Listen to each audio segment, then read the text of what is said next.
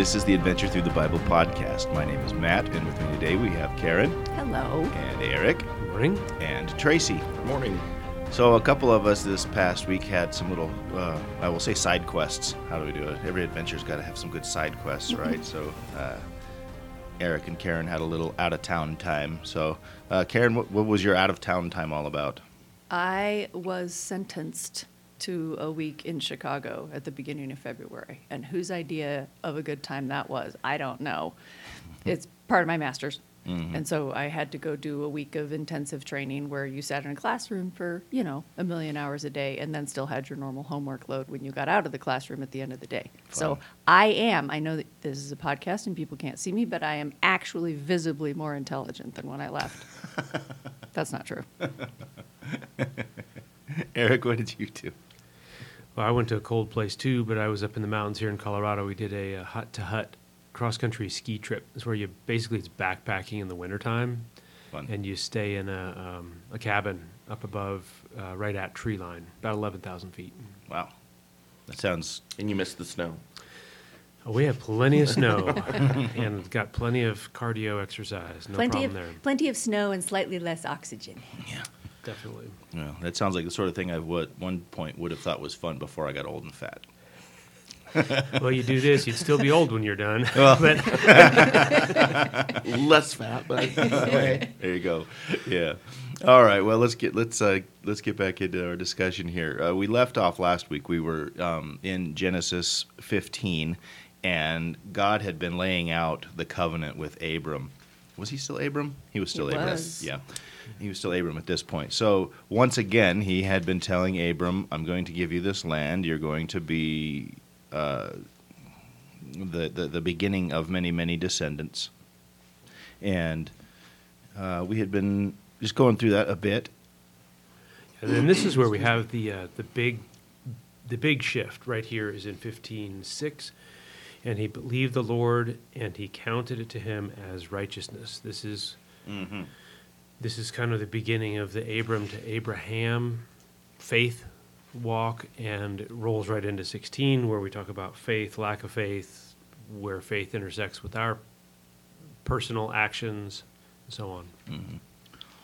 Yeah, I remember thinking it was kind of interesting that Abram. How did this start out? It was he, he asked he's asking God, "What will you give me?" And that seemed like a bold question to ask. Um, this was in verse eight. eight. Lord God, how shall I know Mm. I've that got I verse will two. inherit it? Yeah, I've actually got verse 2 here. Uh, Abram says, Yes. So let's see. The word of the Lord came to Abram in a vision. Do not be afraid. Um, but Abram said, Lord God, what will you give me, seeing I go childless? So I, I'm guessing this was kind of like, God, you've been. You, you've been promising me this for quite a while, but I still don't have any. I still don't have any kids. Right, which leads into 16. Mm-hmm. And I, I mean, in retrospect, it's easy to almost like a, a horror film. You know, he's like, should we go in that door into that abandoned cabin?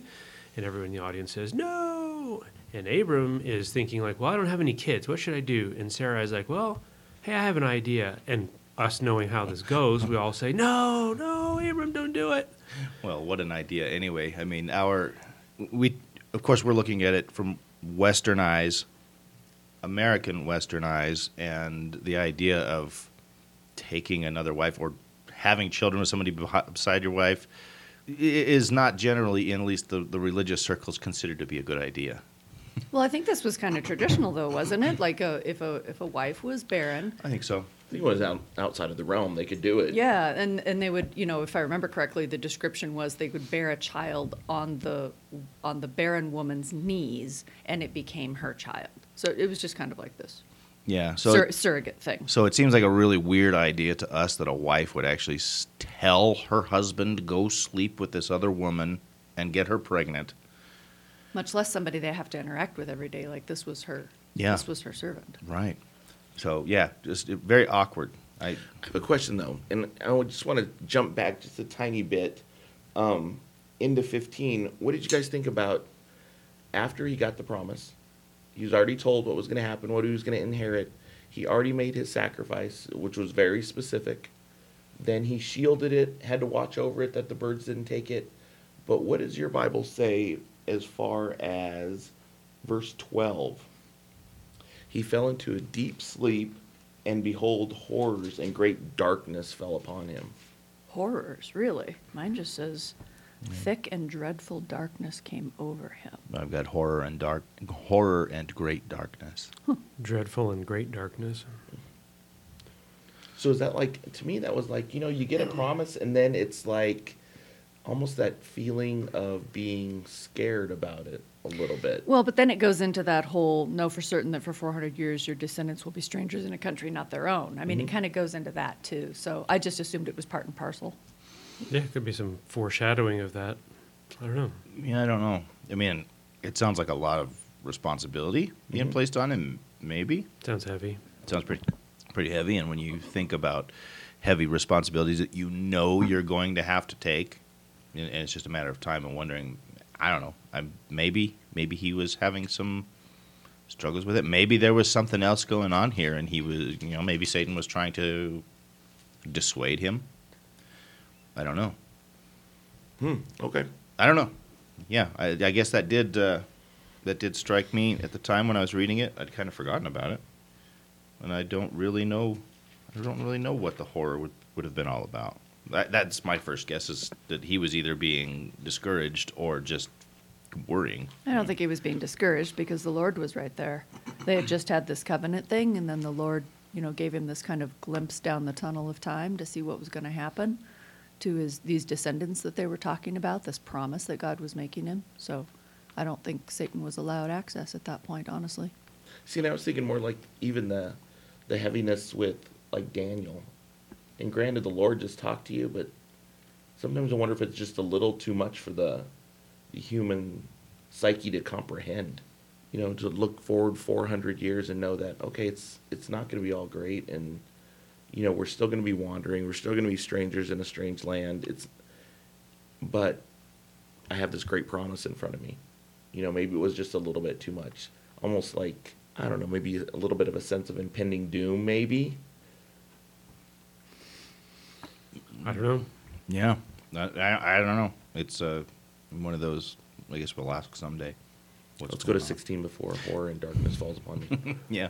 Okay. So um, Abram takes his wife's advice and and takes uh, Hagar as a wife, even, and she gets pregnant. And uh, all of a sudden, then Sarah, Sarai, I never know quite how to pronounce her name, Sarai. She's deciding it's not such a great idea after all, or or there's I don't know there's there's there's tension there now between her and Hagar that wasn't there before. It's not just Hagar. Man, she's like she's she goes Oh, right yeah. to, to Abram like, "May the wrong done to me uh, be on you." This is in five, and I'm thinking, Right. "Oh man, wait, I'm, wait, that was your idea. Right. Yeah, this entire this entire passage is just an eye roller for me. It makes me barely think of handle uh, a. I mean, it's, it's a c- kind of a different situation, but think, think of a video that I was just watching yesterday of a guy who was relating that his wife was angry with him because he cheated on her in her dream. she dreamed that he was cheating, and she was angry with him. You know, there's there's certain times when dots just don't connect to me, and that is definitely one of them. And this is another one. well, we got a lot of dynamics here that actually um, they play out badly because Abram first, and you know, it's super easy to judge him sitting here, you know, how many thousands of years later, right? In Mhm. retrospect, so I'm going to try not to Monday morning quarterback his decisions. But there's for us we see first of all he takes her advice which we make some assumptions is not what he should have done. Mm. Okay, because and, and that's a fairly safe assumption because God shows up later and says, Nope, that was not the plan. Right. And then he takes his his wife's advice. He he marries Hagar, has a child, and then Sarai's angry at both Abram and Sarai and Ishmael and Abram here. Hagar, thank you. Yeah. Um, um, and Abram says in, I think it's six, Behold, your servant is in your power. Do to her as you please. it sounds like almost he- like he's just kind of thrown his hands up at this whole thing. Like, I don't know, you just do whatever you want. I'll sure you tell me to do this, I'll do that. Sure, you're angry and you want to beat her up, banish her, whatever, okay. And without judging Abram, I think it it could be a lesson for us to not do that. To sometimes make the tough calls to say, you know what, I screwed up. Yeah. But because I screwed up, I'm not going to let this ripple forward and ruin everybody else's life. Yeah. Um, And th- that's for us because we all face difficult challenges. And sometimes it requires admitting wrong, acknowledging that we did something wrong, and then dealing with it. And every time in the Bible and in my theory here, real life, we don't do that, we end up in deeper and deeper trouble. We see this uh, pattern repeat in a way with David and his sons. David really struggles with um boundaries, and uh, he, we see him not disciplining his sons, and his sons turn out to be just train wrecks. You know, he, he loses four sons and it's it's like your your s- our sins get magnified if we don't deal with them. It's like pulling weeds, you know. It's like, oh man, these weeds are shin high. I don't want to deal with them. Well, you know, give them two weeks in the summertime, and now they're waist high, mm-hmm. and and they're Yeah. twice as thick, and they've gone to seed. And I th- we see the very real implications of this with Lot and mm-hmm. his his grandchildren or children as you however you want to say it it's messed up. And how much damage and, and destruction that um, that poorly managed relationship ends up causing in the future. And we see this here with Abram and um, with with Hagar and Ishmael. But it was really cool in um, in 16 though is in 11 god hears even people who are not of quote the promise Yeah. you know it's and the, the lord answers i believe he's speaking to hagar here Mm-hmm. and says, Behold, you are pregnant, and you shall bear a son, and his name shall be called Ishmael, because the Lord has listened to your affliction. And I made a note here, is it's is it's pretty awesome, is that she is seen by God, and he speaks to her, even though she is outside of quote the promise. Yeah. And people who view themselves as inside the promise often have the wrong conception that God is not speaking to people who are not part of their posse. Mm. And this right here is straight up God speaking to the mother of, as I understand it, what becomes all the Arabs. Mm-hmm. And he's saying, I hear you.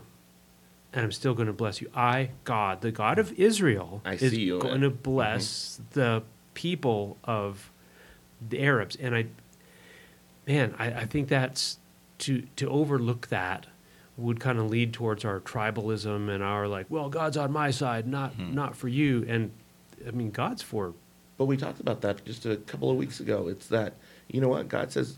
You know, even if you, it is my tribe and it is part of the plan.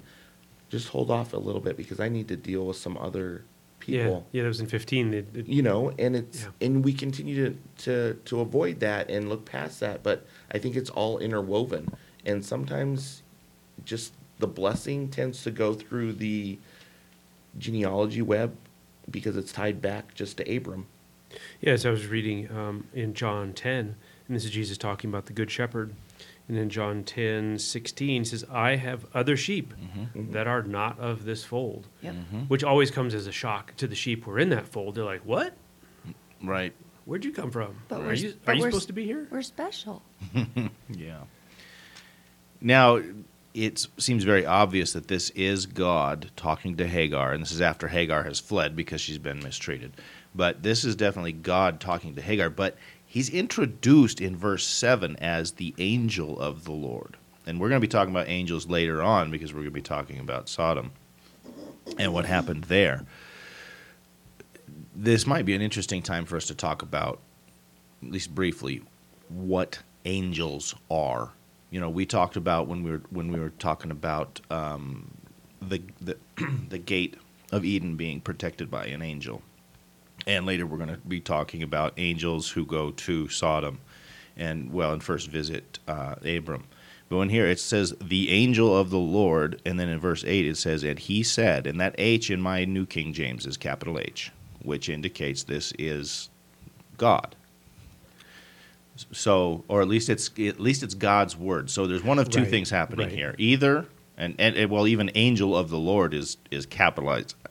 Granted, that's that's that's a that, that that's the way it's written here. That doesn't necessarily mean that's the way it is.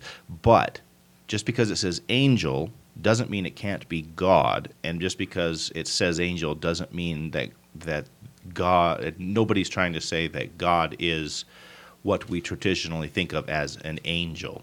You know, being the tall person with the wings and such. Which, by the way, you will not find that description in the Bible anywhere. We see the cherubim uh, as they're done in art Mm-hmm. that way, Yep. but as angels are described elsewhere in the Bible, they're not much physically described except for in Ezekiel. Mm-hmm. Um, and then it gets pretty crazy. Yes. Um, and I think that's the thing to keep in mind. To your point, is that did the angel say it or did God say it? Mm-hmm. I think where they're coming from, same thing, same Yeah. thing. Yeah, it's Because the divine messenger. because she says in um, Isn't there a description of angels too in the Ark of the 13, Covenant? Yes. right right in the art in the artwork, yes. Mhm. She says, "Truly, I have seen him who looks after me." So to her, same thing. Mm-hmm. you know, I've, I've seen him, And I think back to your thing about angels, discussion of angels, they're a big deal. Like this is angels. I think the modern greeting card company and cartoons and so on have done, uh, frankly, Disservice? th- They've done the devil a favor and done us a disservice because they they paint them as the chubby little baby with tiny wings and so on. And I Yeah, unre- fairly unrealistic. fairly because when they show up, you know, the, the, the destroying angel destroys all of the firstborn in Egypt in one night. Uh, an angel shows up and wipes out the army of Sennacherib so efficiently that everyone wakes up in the city. They're surrounding the city, right? They're in the middle of the donut, and they wake up and everybody is Dead. dead mm-hmm. outside. One angel.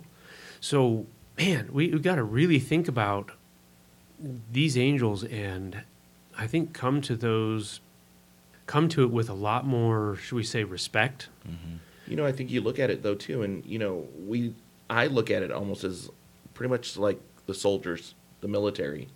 Um, when you look at it, I think there's a little bit of rank and structure that kind of go there.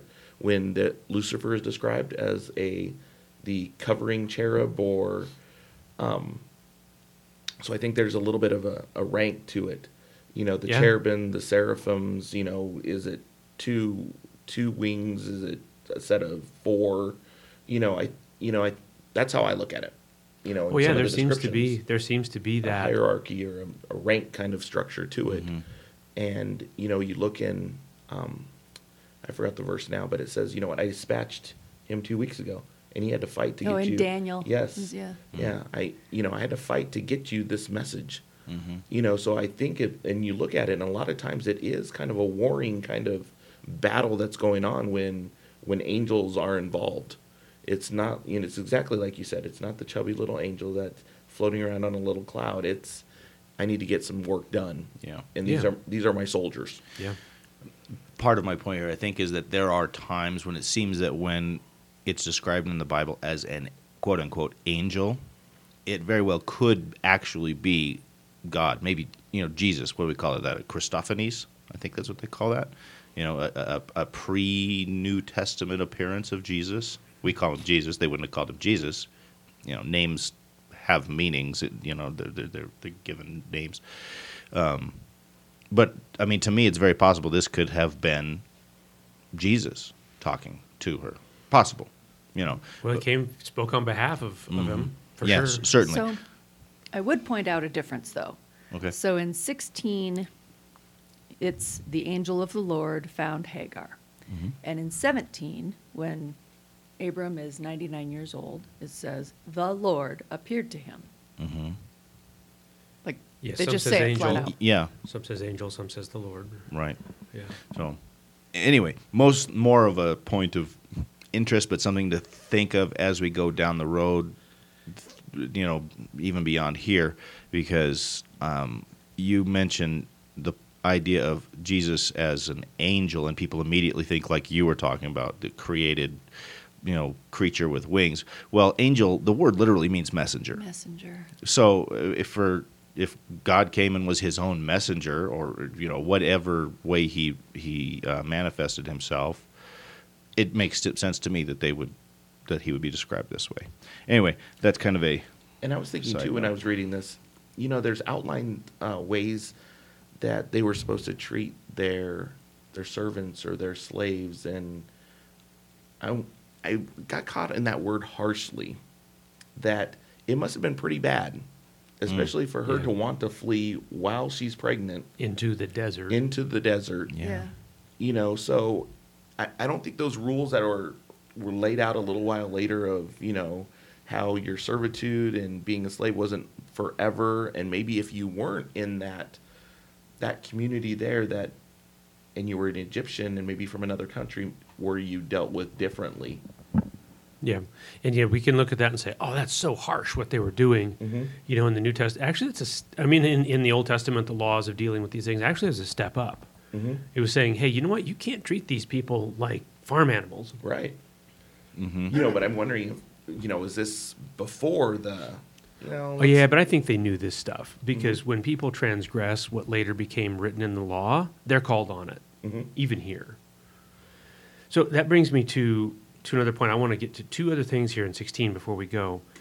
One is I had had made a note that God, through an angel or Jesus through an angel, spoke personally to a female foreign runaway servant mm-hmm. who was, you know, wife number two. And so for people who feel like, you know, I'm just, I didn't get born into the right class or I didn't get the right thing and I didn't, whatever, God is speaking to her. I mean, directly. I mean, it doesn't get much more awesome than that. And as the, as the Bible goes on, the Israelites would have put someone like Hagar at the bottom of the bottom of the bottom. Yeah. She's a foreigner. Mm-hmm. She's a servant. She's a she. Mm-hmm. And she had a child in a manner that was somewhat questionable. All these things, and God spoke to her personally. It's pretty awesome. It's kind of like Jesus at the well, you know? hmm Something else I noticed here, if I'm not mistaken, this is the first time somebody gives a name to God. She calls him in New King James. It says, uh, "She called the name of the Lord who spoke to her. You are the God who sees." I looked that up in a Jewish Bible, and that uh, that name was let's see, El El Roi. I have no idea if I'm saying that right. El Roi, but that that comes in down here in verse um, 14. 14 because the well where she was was called Bir Lahai Roy. So she's saying, you know, I, God has seen me, and she's and she's Literally the well. And that's interesting that even in that era, eh, back in the Bible era, they they tracked this well enough to name the well where this Mm. occurred. Mhm. You know, Yeah. Water's a big deal, so that would be, yeah that I know, but they named it after this incident. yeah yeah. A woman, uh, Egyptian servant named it, and we're going to keep it. also like a you know maybe a meeting place or you know more activity goes on around the wells you know cattle livestock gathering talking that kind of thing so hmm and that that name Bir Lahai Roy it literally means well of the one who lives and sees. So that reminded me of um, Psalms 34, 18. The Lord is near to the brokenhearted and saves the crushed in spirit. You know, people think like, well, somebody who's really down and out, God just, I mean, they must be abandoned God. God's not in touch with them. Mm. They're they're not doing their job, or they wouldn't be sad. Um, and this is, I think, a, a note of encouragement to those who feel bad Yeah. that um, the Lord is near to the brokenhearted. And that's pretty much, quite literally, as the translation shows up, what happens here in, in Genesis 16. Right. So 17, we get into the sign of the covenant. Now, how many? I've lost track of how many times now God has promised this this covenant with with Abram, um, but He's told him over several times, "I'm going to give you this land, and you are going to have many descendants." Well, he was 75 when he was called And and, now left. he's now he's 99. Now he's 99, and he's got a 13-year-old boy, Mm-hmm. and none, none from his wife. Right. So he's been waiting for for a long, long time, and God has is stating the covenant again, which is a good lesson in patience for us because just because God has told you He's going to do something, it doesn't mean He's going to do it tomorrow. You know. But I wanted it tomorrow. Mm, well, I wanted it yesterday. So. Not on our time, but on his Yeah, time. but what's I'm, I saw a note on that. Mine has a little footnote on um, seventeen nineteen, where where God is speaking and He says, "I will bless her, and moreover, I will give you a son." That in the footnote where it says, "I will give," it says, "I have given." Like to God, it's Mm. already a done deal. Right. It's like, yeah, I've already done this. Mm-hmm. You just don't know it yet. Yeah. I just think eh, that's a pretty good reminder of, of God's kind of view of the timeline. Mm, It's he's he's looked at it, it's done. right. Yeah. And We must look awfully impatient from his point of view. Yeah. Well, yeah, our lives are so fleeting. I mean, we're here for uh, what? Um, A blink. Kirk, Kirk Douglas just just passed away this week, and he was what 103, three, you know. and we go, wow, that guy was so old, and that's I mean that's nothing in the that's nothing in in the in the time frame of the universe. You know, it's nothing. It's a blink. It's not even a blink. It's nothing. And so you know, we get impatient when something takes a while. You know, I'm impatient with my mechanic right now because I'm waiting for him to work on my truck, and it's he hasn't even looked at it yet. You know, that's been like a week, and uh, I mean, it's it's that's a, that's nothing in time. But then I So- look at the, the promise too, and it, it starts out pretty general. And then it kind of builds. And then I think when I was reading here, you know, once he gets to about 17, maybe 18, he had to be really specific because he said, I think you missed the point on the other one. It's Sarah, your wife, that's going to bear the son. Right.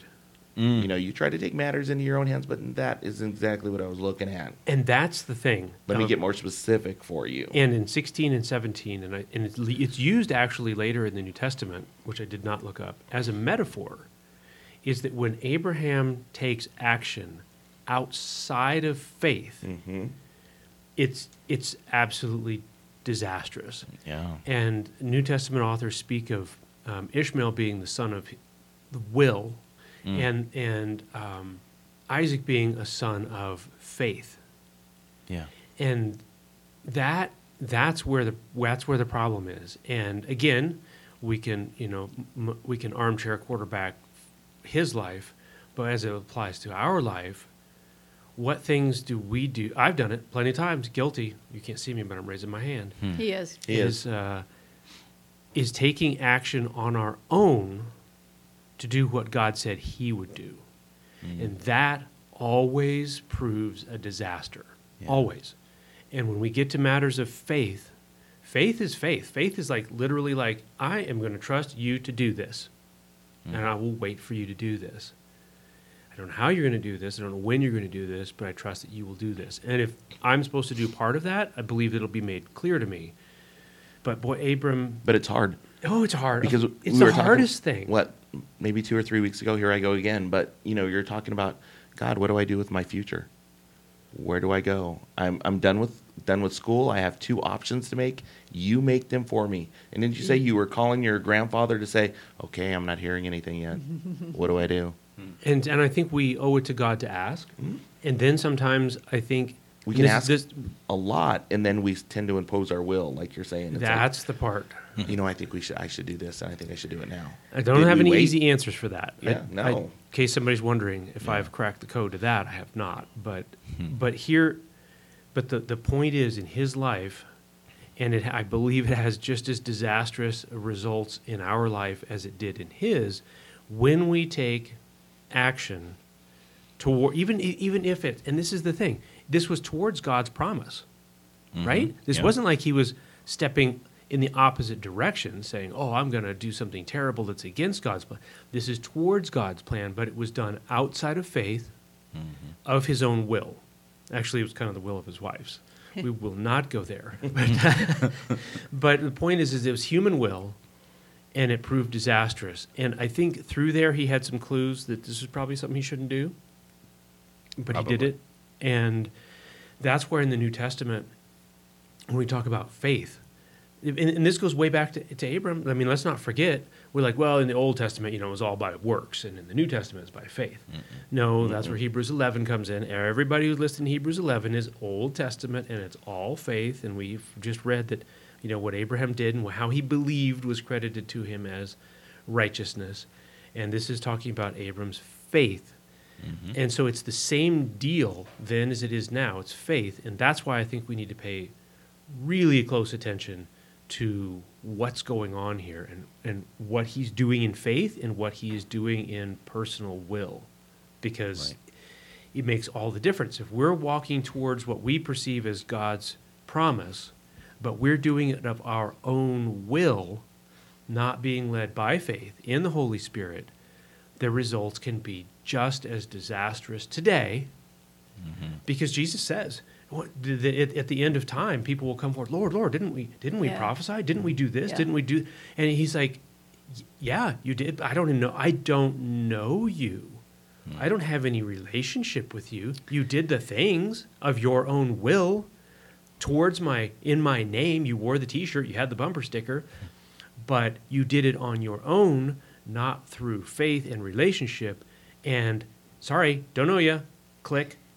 I actually think it's worth taking a moment to talk about this thing with his wife because, uh, you know, a lot of people are married and they believe in God and they're trying to act within God's will, and their spouse or a trusted friend may come to them and have an idea that isn't that great. And then how do you, where do you draw that line and how do you address it? That stuff, that makes a mess. I think we saw that though, you know, and we continue to see that throughout the Bible. But we just got done through or got through going through Job, and he had his inner circle. He had mm-hmm. his friends that came to minister to him that were supposed to give him some great advice. And I think we kind of see about the same thing with with inner circles and maybe even family. You know, with our spouse and how we value what they say sometimes to a fault. Let's quit talking about this. This is getting way too personal. it's easier to judge people in the Bible as being wrong. You know, and, and I look at it, and you you're you know absolutely right when you say you know what a lot of us are married. How many? I'm, I think I'm on year. Okay, this is going to put me out there. 28. Or- Whoa. but if it's 29, don't tell Regina I messed up. Okay. but you know, it's it's upper 20s. Eric, how long have you been married? Ah, it's 20. Good, right, exactly that. Seven. Matt, Going on 25. there you go. I didn't have to hesitate, guys. Oh, that's because he's been sitting over there doing math Like, you, frantically. you've been calculating it already. Um, but you know what? My wife said something. I'm not gonna. I'm not gonna lie, and I'm gonna. Go, okay, I'll do it. Yeah, You it's know, I'll- hard. Yeah, and it's hard. These you, you make it's really really important. And Jesus says this, and that's one of the hardest sayings of Jesus. Let's I mean, I, I will admit this. When he says, you know, you got to choose me over your friends Mhm. and over your family. Yep. Mm-hmm. You put me first. I'm like, man, that just sounds wrong. That He sounds even uses the word hate Yeah. A- in comparison. You know, right, right, right, right. Comparison, but Which one do we pick? We we Mhm. need to hate the one decision if it's not towards Yeah. him, and it's man, that's woo. You That's can, You real. can look back with 2020 vision, but you know, I, I feel for Abram at this Oh, point. It's like he is kind of in between a rock and a hard place. And his wife said, "Here, take her." And you know, Yeah. he's like, I didn't see him put up much fu- of a fight there. Right. Yeah, this is an accepted You know, number custom. one, this is an accepted And- custom in this. And I don't know. I don't know if Hagar was seven, how old? Uh, no, she's probably, Probably younger, anyways. 60s maybe. He was 75, so maybe she's below there somewhere. we don't know. So There was no question that she was going to be able to have children. But your but your point, what you just you said right there that Abram is between a rock and a hard place. That's where faith gets really real. exactly. And we have to practice that faith, to exercise that muscle all the way up until then. But I have really been convicted that that faith is all God, Mhm. 100.00% faith. And it is, again, not easy, but that's what it really is. Like it is 100%. because he already sees the plan. He already knows how the outcome is going to be. You're ultimately going to get there. Just like David, uh, his life probably wasn't meant to run around the, the desert and uh, flee from Saul and you know all the hardships that he had. But also, when we in, impose our own will, then we have to deal with the consequences. While we're still forgiven and we are still part of the big picture and the big plan, God's going to get us there. Yeah. But we're just going to have to deal with the consequences of how we chose to deviate the straight path. I don't know. I just think that's tough stuff, and I know it's. I need to. I'm the only girl in the room, so I figured I should be the one to bring that up. But yeah, if your spouse leans on you to do something stupid, we like we just finished reading Job, curse God and die. Mm-hmm. They, I think they left out the verse where he said, "Woman, hush, go back to the kitchen and make me a sandwich. I'm going to sit here with my boys and do this right." Yeah. But it's hard. It's hard to make those choices. It's hard to do those things. But if we believe that that God really is, and I think this is why it's one of the reasons I enjoy this podcast is we get together and we talk about these things, and it strengthens my faith. It helps me see things. Is that um, God is God, or He's not. It's kind of not an in between for me. Right. And if God is the God that I believe that He is, and He sees the end from the beginning, and He is for us, and He hears us, and He's near the brokenhearted, if we can keep those things in mind and we can keep encouraging each other of those things, then how it works out, we don't know. But somehow it will. And no, it's not easy. It's not always pretty. And You know, and I think that's when you kind of go back and just like you said, when you're able to lean on each other and do that as a married couple, I think that's where the evenly yoked comes in. You know, that you're on one accord and that you're still both on a journey getting closer to the Lord, but you're doing it together as a married couple. You know, I think that plays into it as well that I don't know, and this could be just me where I'm kind of seeing this, but I see that the Lord was talking to Abraham or Abram a lot at that point, but I don't know if he was having the same conversation with Sarai at all at that point. You know, I don't know if she was getting it just, oh yeah, the Lord talked to me and this is what he said. So I don't know if they both were privy to all the information like directly from the Lord. You know what I mean? Mm-hmm. So I guess faith, from our tiny little human perspective, like what I want faith to be is me seeing A to Z and going, oh, yeah, that makes sense to me. God, I agree with you. And since I agree with you, I will voluntarily step into your will right when it's comfortable for me. Right? Okay. That's my that's my mm-hmm. idea of how faith should work. And how it actually works is like I'm back here at A, like squinting through the fog, desperate to even see B. And actually what I'm supposed to do is just go. Just take the step forward Yep. when I the way that I hear God telling me Yep. to. And that is that can be extremely uncomfortable. I am currently very uncomfortable in that in my entire life for a multitude of reasons that would take six podcasts to cover. But I'm just trying to get from A to B and it is blind and it is very vulnerable feeling and it can Yeah. suck. Mm-hmm. Yeah. Yeah. Yeah. Yep, and that's I think that's where faith is, and we come in and we come in and out of I think strength and connection and feeling like yep, and this is the right thing. That at times we can feel that, and then at times it's like whoa, whoa, whoa! I had I had grip on this yesterday. Yes. Where did it go? Where did it go today? Yeah, I don't think you're unique in that um, struggle. Mm-hmm. I think that's a very real thing. Right. Yeah. Okay, well let's not let's not uh, miss the point here that this is the chapter where Abram finally is becomes Abraham. Uh, the name Abram meaning high father, the name Abraham meaning father of many nations. So when God changed, I thought it might be interesting, maybe important, interesting to know why God specifically changed his name. You know, if if God does something specific, I thought it would be interesting to look into see what why and what it means. So it's not a huge change, obviously. I mean, they sound very diff- uh, uh, similar, but he goes from being high father to father of many nations. Um, now, in verse eight, I thought thought this was interesting. God claims Abram Abraham's descendants before any of them are born. He says, how did he put it? he flat out says, "I will be their God."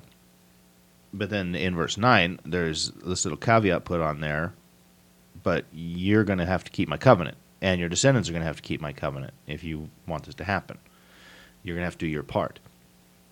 Well, and, and, and, and as you say, do your part, I think it's really important to point out that this part isn't, and this is, this is where the faith and work stuff gets messy, mm-hmm. is in, because the Jewish, Jewish Christians had a really hard time separating circumcision from salvation Yeah. this created quite a mess in the New Testament. And when we read 10, 1710, this is my covenant which you shall keep between me and you and your offspring, every male among you shall be circumcised. Like, this is my covenant. And then we stop there and we just like, well, that's it. That's the covenant. But 11, you shall be circumcised in the flesh of your foreskins, and it shall be a sign Mm-hmm. of the covenant.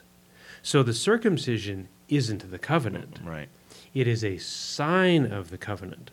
And it's important to notice that this is a entirely one sided covenant. God is saying, I will offer this to you. Mm-hmm. And it's not a meet me halfway kind of a thing. God is saying, I'm going to give this to you. Yeah. And you show me that you accept it by this symbol. The symbol didn't do the thing, make the covenant Right. the symbol was a sign of the covenant. And as they tried to unpack this in Acts, it got it got pretty messy, and they had a difficult time understanding that. Wait, wait, wait. So we're not like this isn't a sign of a thing that, that this guarantees us a thing. And Jesus hinted at this in his ministry. He's like, "Hey guys, you know we we talked about this. What makes you clean and unclean? Like food goes in your body and out of your body, and then it's gone." Mm-hmm.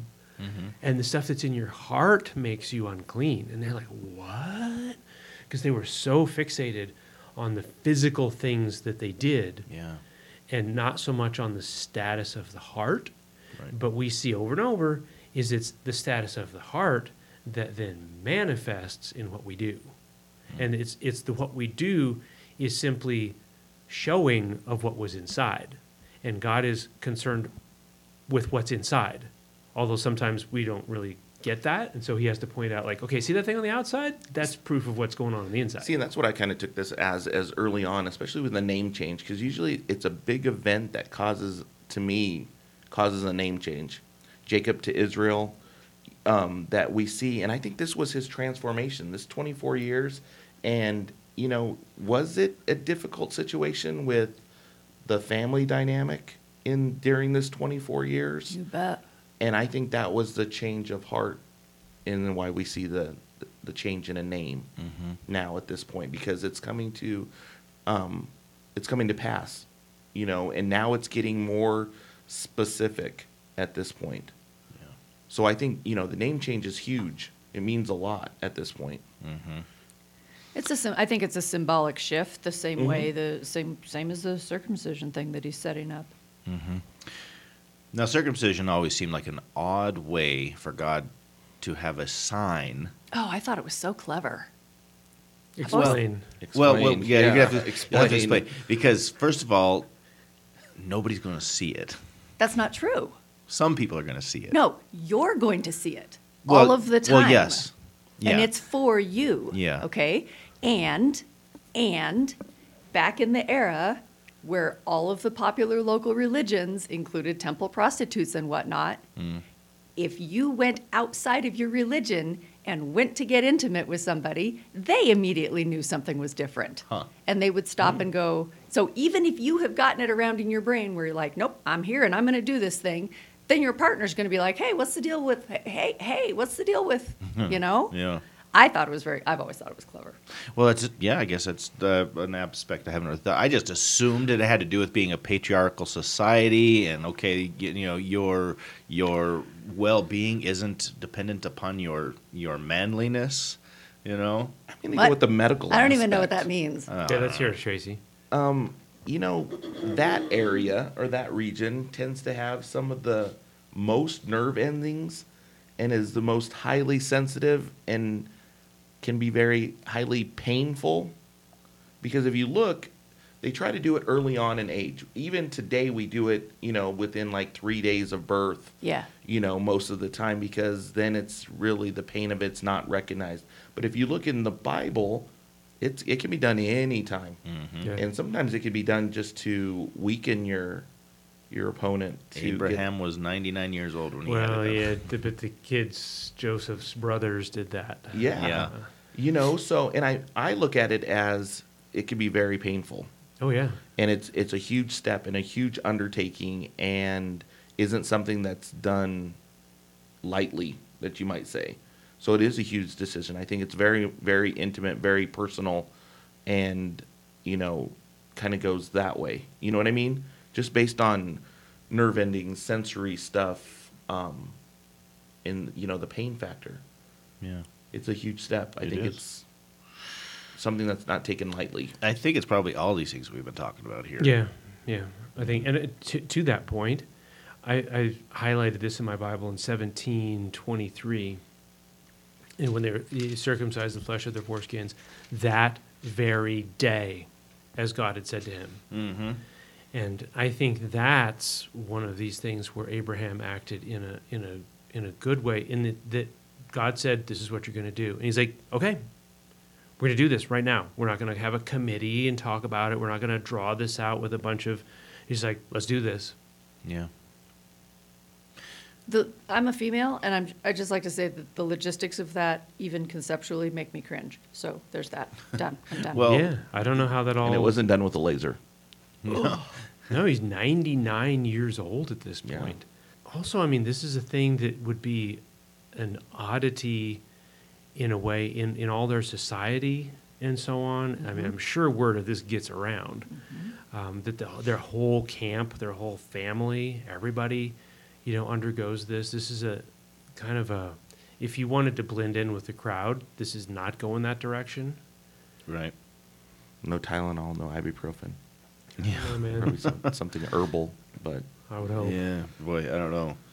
Any, so, we, we got to get Yep. going here. We got Yeah. 18 and 19. well, Sarai becomes Sarah, so she goes from being okay. Sar- Sarai meant I had, I had to look. Her name meant diminutive, which uh, kind Spell of spell that? What? diminutive. D O.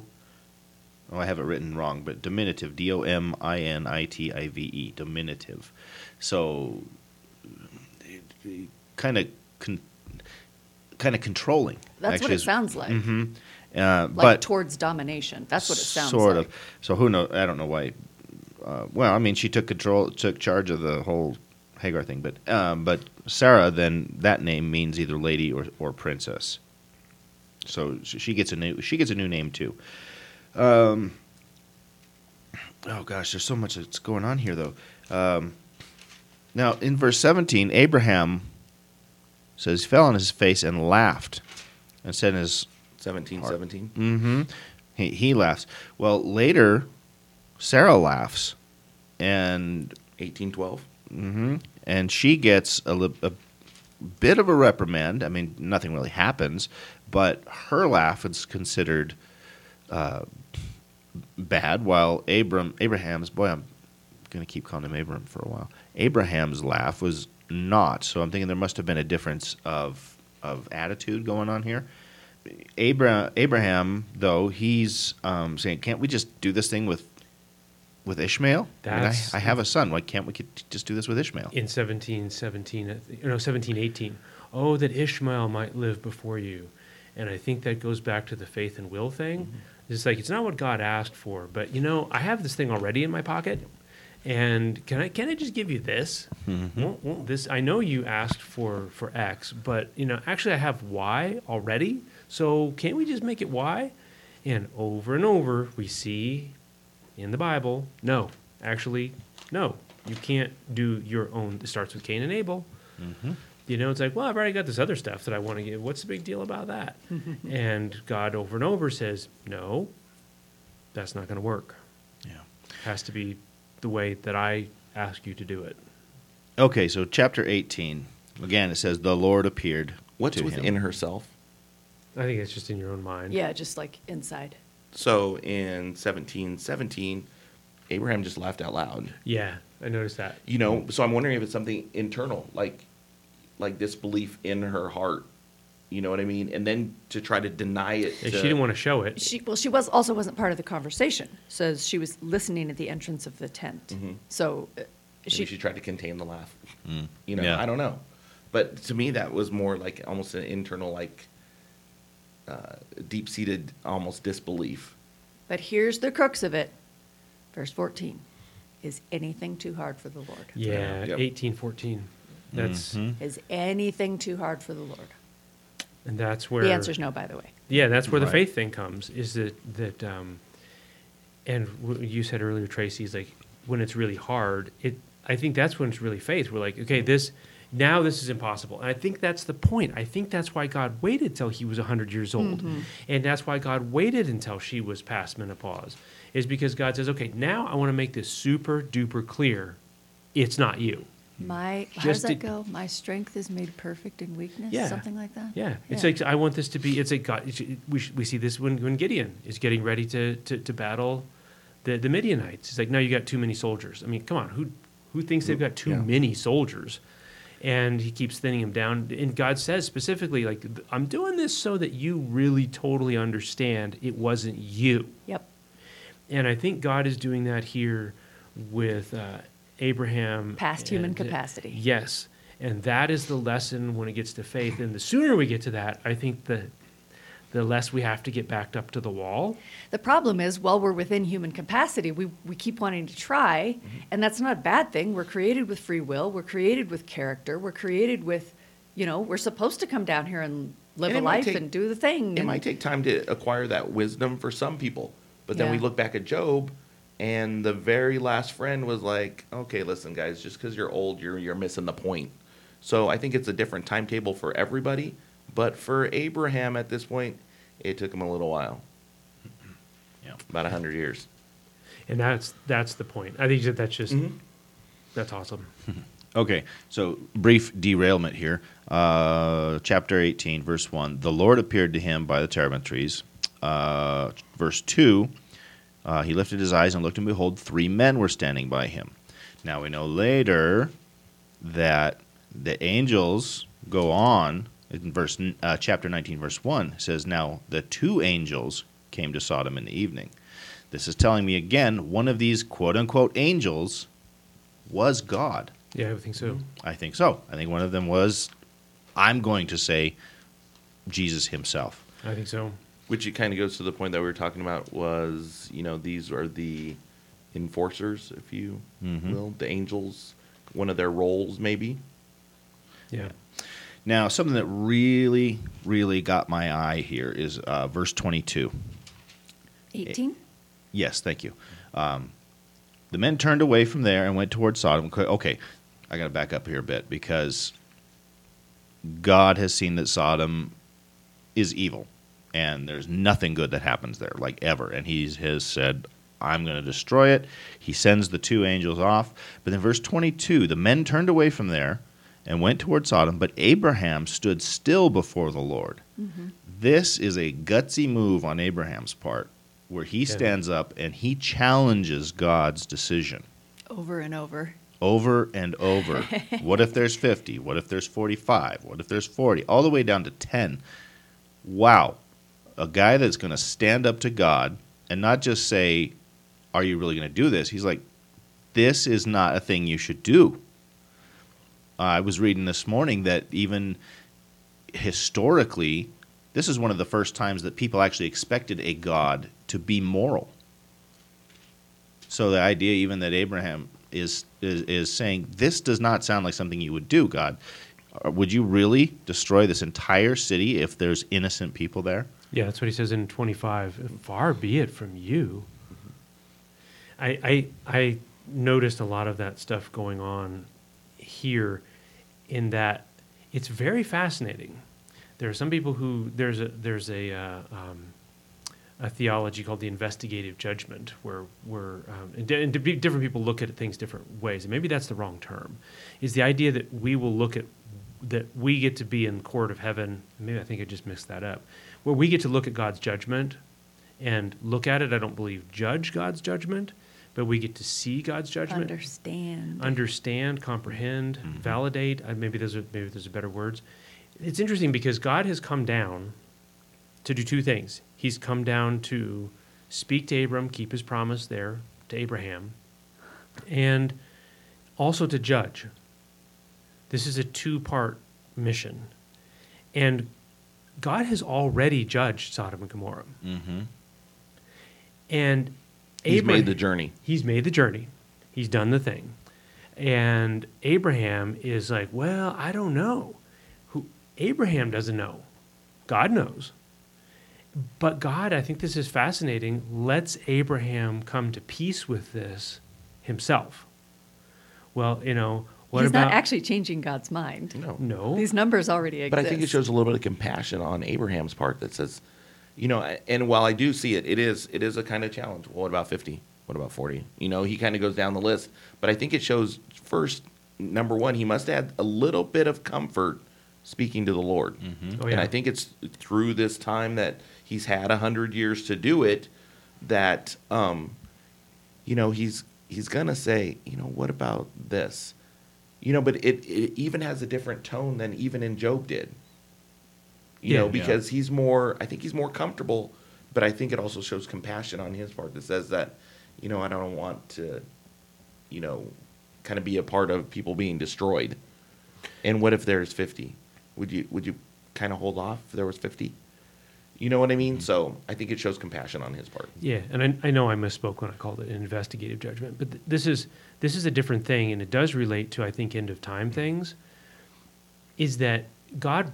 I don't know haggles with him, or he haggles with God, so to mm-hmm. speak. I don't know really how to put that, but um, to the point where Abraham is like, okay, if there's not ten righteous people in this place, like, okay, I, I'll give it to you. Like, Go you're- ahead. you're like, yeah, it, it must be pretty bad if there's not even 10 here. Hmm. I'm okay with your judgment. And that to me, I think is maybe where God is going with this, is it's allowing Abraham to feel like, okay, God didn't just rush in and blast everybody. It must be really bad. It must be really bad. And I'm okay with, with, I mean, if it's that bad, then, well, man, I, I guess, yeah. So, so Abraham's assumption is that God and his angels are going to Sodom and Gomorrah to figure this thing out and do this thing.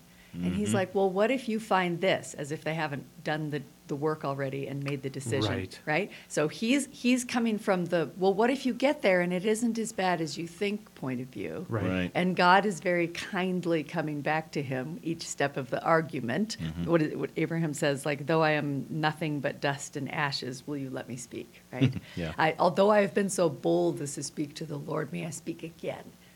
And and the whole way God meets him when he could have just been like, dude, I already know the answer. Just let me be God. Yeah. And instead, he's like, no, we're going down to hand remove. There are less than 10, and we are going to hand remove them. Mm-hmm. And they we are do, going to quite make a literally. personal, yeah, we are going to Yeah. make a personal effort because there are less than 10. We're going to go try and pull these Mm-hmm. people out. Yeah, and you're talking about, yeah, liter- like Eric just said, literally taking them and removing them because By hand. by hand. Because we okay, we know the story. They they they get there and the people, it's awful. It's and it's in the Bible, awful. but the people want to gang rape strangers. What? You know, that the, wow. I mean, just baffling. And they tell Lot, get out of the city, take your family, and go. And Lot is kind of going. And they grab him by the hand and haul him out of there. Okay, sorry, I'm a girl. I got to I got I got to get this off my chest. I know where you're going. They surround the house. They call out to Lot, Where are the men who came to you tonight? Bring them out to us so we can have sex with them.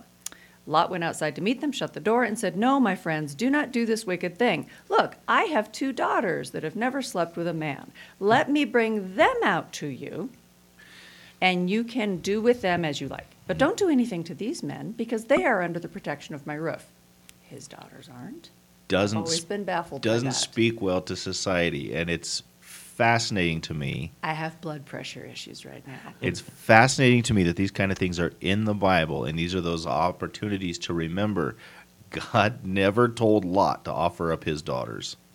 You know, I can only imagine it's him seeing a lesser evil. Eh? Eh? I think we see we see Lot's character unraveling. Yes. From way back when he chose instead of Yes. the patriarch, I'm going to choose the good thing. Well, you can have the crumbs, Abram, Uncle Abram. Mm-hmm. And then he he's here. He's got angels for. Okay, again, I'm gonna I'm gonna Monday morning quarterback this one. He's got angels show up in his house in person, and he's not going to do what they say. It is I think it's consequences. Still consequences. If you, Agreed. you know, it, I'm going to choose what's best for me. what I think is best for me. Yes. And and now he's having to deal with the consequences. And I think it's warped his character. Well, well, I think though so too. When you get, you know, when he takes a nice green, lush, full of water kind of land, there's going to be more population, more people there, more, more crime, have you, more um, wicked behavior, Mm-hmm. and I think he might have missed that part of it. I, whether he missed where it or not, he where becomes Abraham becomes, you know, kind of goes out and is in that nomad and can be closer to God in the wilderness, that kind of direction, and gets closer to God. Lot doesn't get that. Yeah. Lot went for the big win and forgot all the small, minute details that eventually jump up and bite him. And I think it we do we see we've seen uh, Lot's character unravel and kind of know his journey from almost the beginning.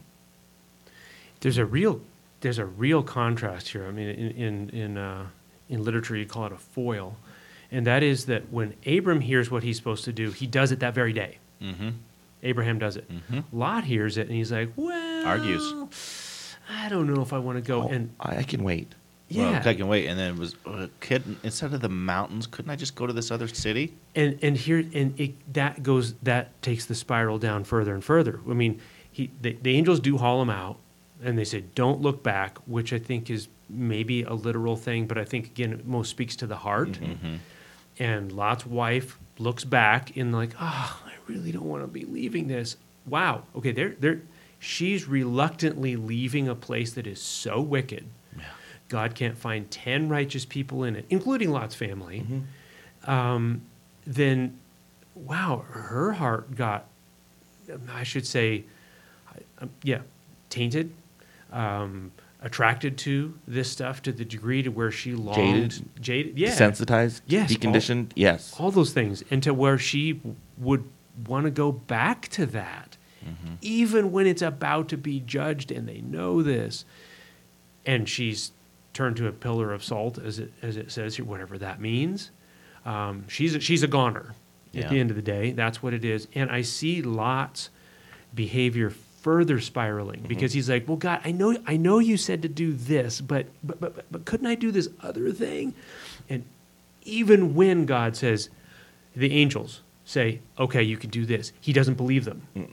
He doesn't believe them because as soon as that judgment happens, he says, "I." Essentially, through his actions, he says, "I don't trust God to not destroy this place." And so instead of actually obeying God, he disobeys, he disobeys, he disobeys. And so he moves up to the hills by himself and creates this problem with, uh, you know, 1930 through the rest of this stuff. Oh, and, man.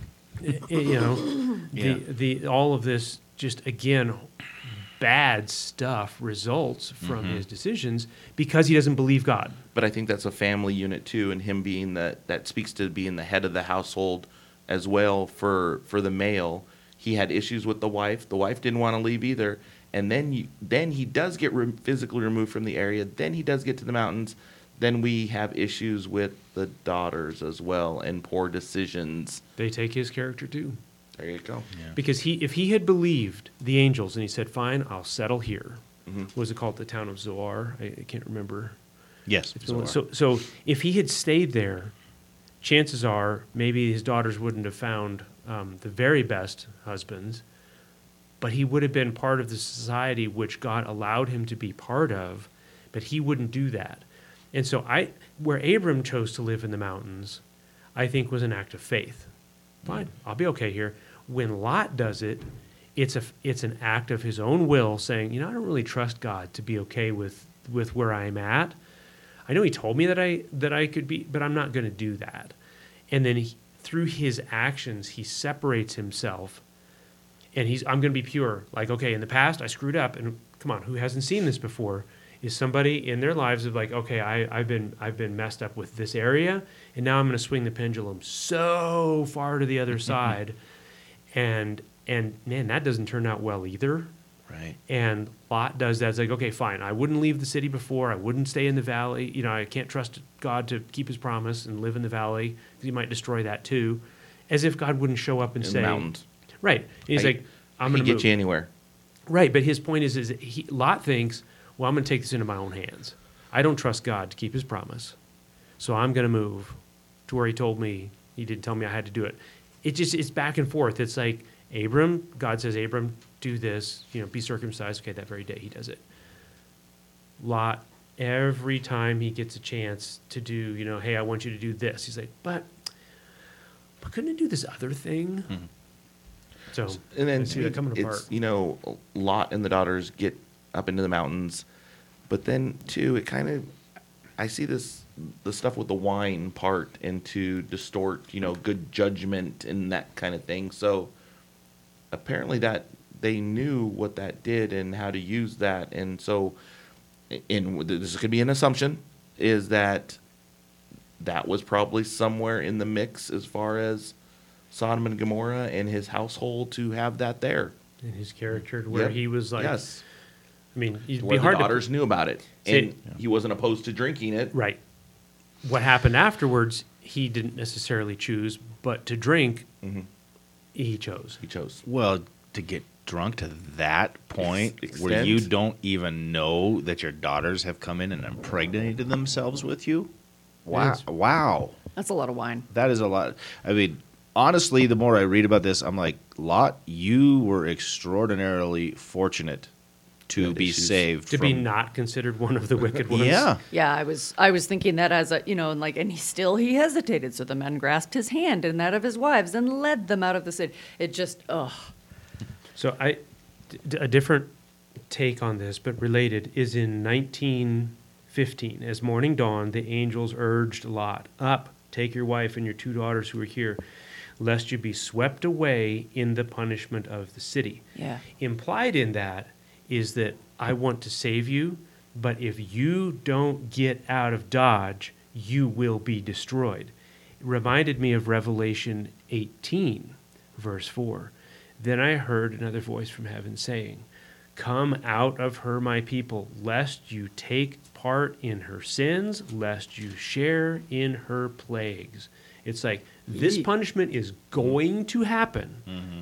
to this place and to this group. And if you are in it, you will take part in that judgment. So get out. Get out. And we'll. But it we'll- speaks to his character very in 16, and you know within the first couple words, he lingered. And this is where it's. He piddled, just like I tell my my 11 year old, "Come on, we got to go," and they find something to do. Mm-hmm. That one shoe takes them five minutes to tie. Dude, Mike can beat yours by a couple minutes. You know, and that's what I'm saying. It's like, and it's it just starts out that way. Mine just disappears He- into another room. He lingered. Where'd you go? Yeah, he and- didn't want to go. And this is where it's fun to judge them, not so fun to, to, to look at us. But Revelation is about us, and it's the same thing. It's like judgment is coming. How comfortable have we gotten? Which reminds me also of Laodicea. Laodicea. in the letters early in Revelation, you guys kind of got lukewarm. You're pretty comfortable where you are. You don't think you're in danger, but you are. But why? I think it's it's the stuff. I think we get hooked in the world's stuff, whether it be technology, whether it be philosophies, whether it be um, worldly goods and material items. We get hooked. Yeah, it's comfortable. Mm-hmm. yeah. Yeah, and that's and it led to oh, such disaster in Lot's thing. And as we unpack Revelation 18, lots of disasters there mm-hmm. too. Ugh. Yeah. But that that in it, it's encapsulated in one sentence. I am rich and increased in goods and have need of nothing, mm-hmm. including a savior. So why would I listen to the dire warnings It can't be that bad. I mean, I know it's going to think we- happen someday, but it can't be right now. We've talked about it before, though. I think that's Satan's big entrapment is that he just you get comfortable. yeah. We talked about this with, with Job, and there's a cool thing here in 1929. So it was that when God destroyed the cities of the valley, God remembered Abraham Yeah. and sent Lot out of the midst to over. It's it's God remembered Abraham, and Abraham's intercession and faithfulness Mhm. is what sent those angels to Lot. Yeah. And we've talked about this in Job a little bit about the intercession for Right. others as Job interceded. I think this is this is a uh, a call, an opportunity, a prom- that God wants to save people. He re- even even if they're kind of oblivious, he really wants to save people, and if they're willing, And that compassion, compassion for Yeah. others. yeah. Yeah. God, what about Lot still? All right. Well, we went a little long, but I really didn't want to cut that off today, um, which is why I let it go. We're Cut not- that off by like circumcision. Is that what- We're still back on that. we just have to end with a, just a little bit of humor, okay? sensitive humor. boy. all right. Well, I think that's all the time we have for today. Uh, I want to remind everyone that if uh, you're finding value in this, please let your friends know. Remember that you can reach us uh, on email. That's at attbpodcast at the att pod. I can say it. attb podcast at theadventure.org. Uh, you can also find us on Facebook, but please just be sure you're letting your friends know. Uh, get the word out, and so uh, I don't know. We think it's worthwhile. so. What are we going to cover next week, Matt? Uh, next week, we will be looking at, I think, let's try to get through chapter 24. So, um, 20 through 24, we get up through um, Isaac getting married. Okay.